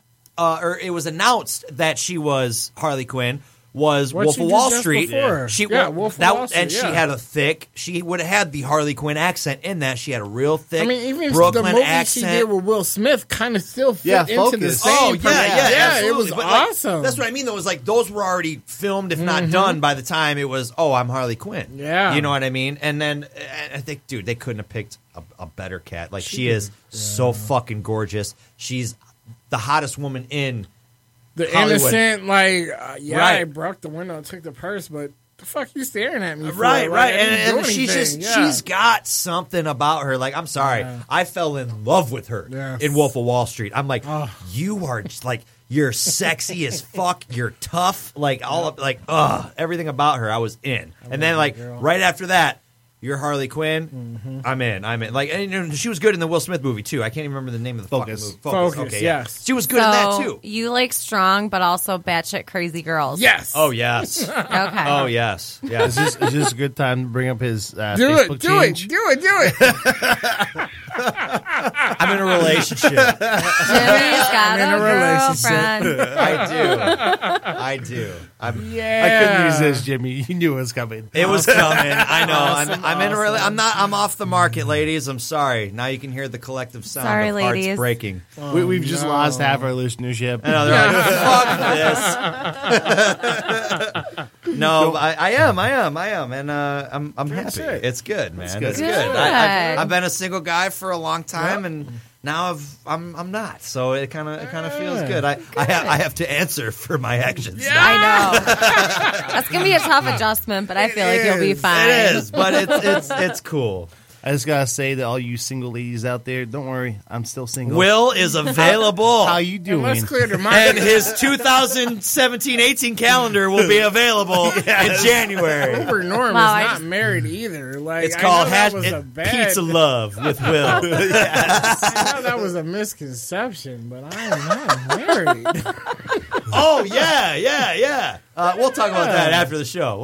We got more. None of us on the show are married. I feel like today we need to do an after show. So our listeners don't like, and we've been giving these guys love throughout the whole show. Pop Culture Leftovers. Yes, we're big fans of these guys. We've been listening to them for a long time. Met them at C2E2, great dudes, but they happened to give us one of the best shout outs I've ever heard. Like, these guys. They gave you the best shout out. Like, man, oh my God. You play on the air? I can. I've got permission. I've got permission, but I don't have it pulled up. Okay. I don't have it pulled up. What the hell, Jimmy? Well, I incorporated a little bit into the intro, but I'll play it for everybody when we're done. For here. All of you, I didn't want to play the whole thing. The name Jimmy McKnight is so awesome. Yes. They go so far into that. They do. That. They did a great job. And it was heartwarming, really. It was funny and heartwarming. Awesome. And I wanted to pay tribute to him by playing it, but I was like, you know, if I do that, these guys are going to fucking eat me alive on their show as being like, thanks for sucking our dick, Jimmy. So I didn't play the whole thing. I'll play it for you guys when I'm done. But if you guys want to hear it, please go check out Pop Culture Leftovers. These guys are a fucking fantastic show. Awesome. They're twice the length of ours in podcast land, not in real life, if you know what I'm saying. But yeah, check them out, definitely. Brian, Jake, Jay, Hammer Time Frank shows up. No domesticated Dave for a long time, but I have hopes that he will return. And yeah, definitely check out Pop Culture Leftovers. They're on iTunes, Stitcher, definitely. Everywhere else. Pop Culture or PCLeftovers.com, I believe, is their website. But yeah, great guys. Where are we at? Keep it moving. So we went Suicide Squad. Can we? Oh, Justice League. Wait. Thank you. Justice League. Yes. Thank you. Before we leave, we got to talk Justice League. Justice League, we got a trailer from SDCC of Justice League. All you haters who aren't excited about this, be excited. Dude. Oh, God. Okay, and wait. And it can't go without saying that we also got the Wonder Woman trailer. Yes, we did. Now listen, dude. It was good. Given both, I watched both. I'm more amped to watch Wonder Woman. She did some the shield that Captain America has yet to do. Sweet. Yes. Yeah. The shield scene. That's what really sold it for me. Is the shield scene when she's holding it and just taking all those shots. Not only that, but then she slid on it. And I was like, oh, Captain America. And you're right, like that. That's what we need. Dude. We should fucking set up an online poll, like a versus battle: Captain America shield versus Wonder Woman shield. Like, what the fuck is her shield made out of? Athena or something? Yeah. Like it's it's made from gods. Yeah. Is that where it's... I don't know. I don't want to say, oh, yeah, it was, and then I know. And then we'll get fucking emails going, actually, Wonder Woman's shield came from this one. And that part in the trailer where I think Steve asked, like, who is your dad or something, he's just like, oh, I wasn't born by... Oh, yeah, you never seen a man Zeus before. What about your father? Brought me to life. Yeah. Well, that's interesting. Dude, no, it looks great. It really does. It looks great. Yeah, and I'm so glad. Like it looks like DC's really... bringing it and they needed to, and with what I saw from Justice League, I liked all of what I saw. I was glad to see them together. That was good. You know what I want to say real quick before we get out of here is all the bitching about the Power Ranger suits that everybody said. Look at the Flash's suit. But in defense, the Flash's suit is supposed to be more towards the video game Injustice. Okay. So it's supposed to be more towards that. The design. You know what I'm saying? Like, you can only do so much with these suits. Ladies and gentlemen, listeners of the Ninja Starship, give these people a break on the suits. Please do. They're going to give us so much more. Give them a break on the suits. Before any of you say how much you don't fucking like these suits, draw something better. Please send it to us. Draw something better. Send it to us, and we'll get it to the right people. We got direct contact to Lionsgate. We can make things happen. We are trendsetters at the Ninja Starship. We have powerful friends in our imaginations, so it'll happen. I think most people, though, are mad about the Flash. Not so much the suit looks so much different and whatnot, but because they didn't keep the Flash from the CW show, and I don't want him to. I don't want him to. Yeah, that's two separate universes. Yes, yeah. I don't want him because listen to me. Ezra Miller, he's our Flash. Yep, right. He's our Flash. We are gonna love Ezra Miller for the Flash that he's doing in this. Yes, in this movie version of Flash, it is great. We will love him for that. He was funny. Loved it, and some might not. That's the chance he's going to take. Grant Gustin. Everyone our TV is Flash. Infatuated and 100% in love with Grant Gustin as the Flash for that universe. I do not want our CW Flash and all of its perfectness to be fucking defiled by a Hollywood movie. And even Grant Gustin said, like, the suit is sweet. He was like, I can't wait to meet the guy. Like, I like the suits. And he said, and I believe the quote was, he's playing me, but he's playing him. Right. And I was just like, oh, dude. I mean, so awesome. Listen, out of all the suits out there, all you're really going to be able to do to make them different is graphics that are on them. Mm-hmm. Really, at this point, that's it. The human form can only be changed so many different ways with so many different padding. Yep. All the important parts got to be covered. Yep. So only them parts are going to have armor. It is what it is. Back up off on the suits. I don't want to hear any more suit arguments. You're fighting a tougher foe. So. No shit. All right. Will, do you have anything, my friend? Is that it? I just got to say this wonderful tweet from Sasha Banks. Yes, DC came through with all these Pokestops. Hope my partner comes through tonight, too. I'm glad that she's also playing this. And Xavier Woods, Team Dower, just like the rest of the Starship, because that's the way to go. Not the rest. Not the whole rest. I'm instinct. Oh, yeah. Right I don't play.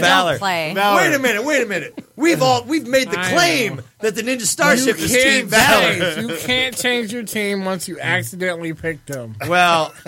You need to delete your account. You need to start all over. New account. I'm at level 17. I don't really want to start again. All right.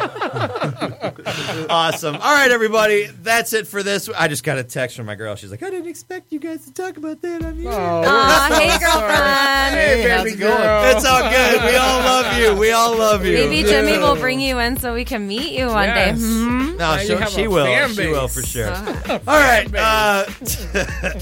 Anyway, that's it for this week. Thanks for listening, everybody. Send us your questions, comments, all of the above by emailing the show, ninjastarpod@gmail.com. Please make sure to check out the website, ninjastarpod.com. Click the awesome links button and show some love to our sponsors. Also, check out our merch. Everything you buy through our website directly helps the show and our production costs. So please, we really appreciate it. Download the Podcast Detroit app to listen live, available on Apple and Android devices. If you're just tuning in and missed the live broadcast, do not worry because you can subscribe to us on iTunes, SoundCloud, Google Play, or your favorite podcast listening service. The Ninja Starship is a proud member of Podcast Detroit Network, Points of Interest Podcast Network, the Tangent Bound Network, and the Wicked Radio Network. We are everywhere. We see you. We see wherever you go. We see you. Thanks again for listening, everybody. That's a show. Starship out.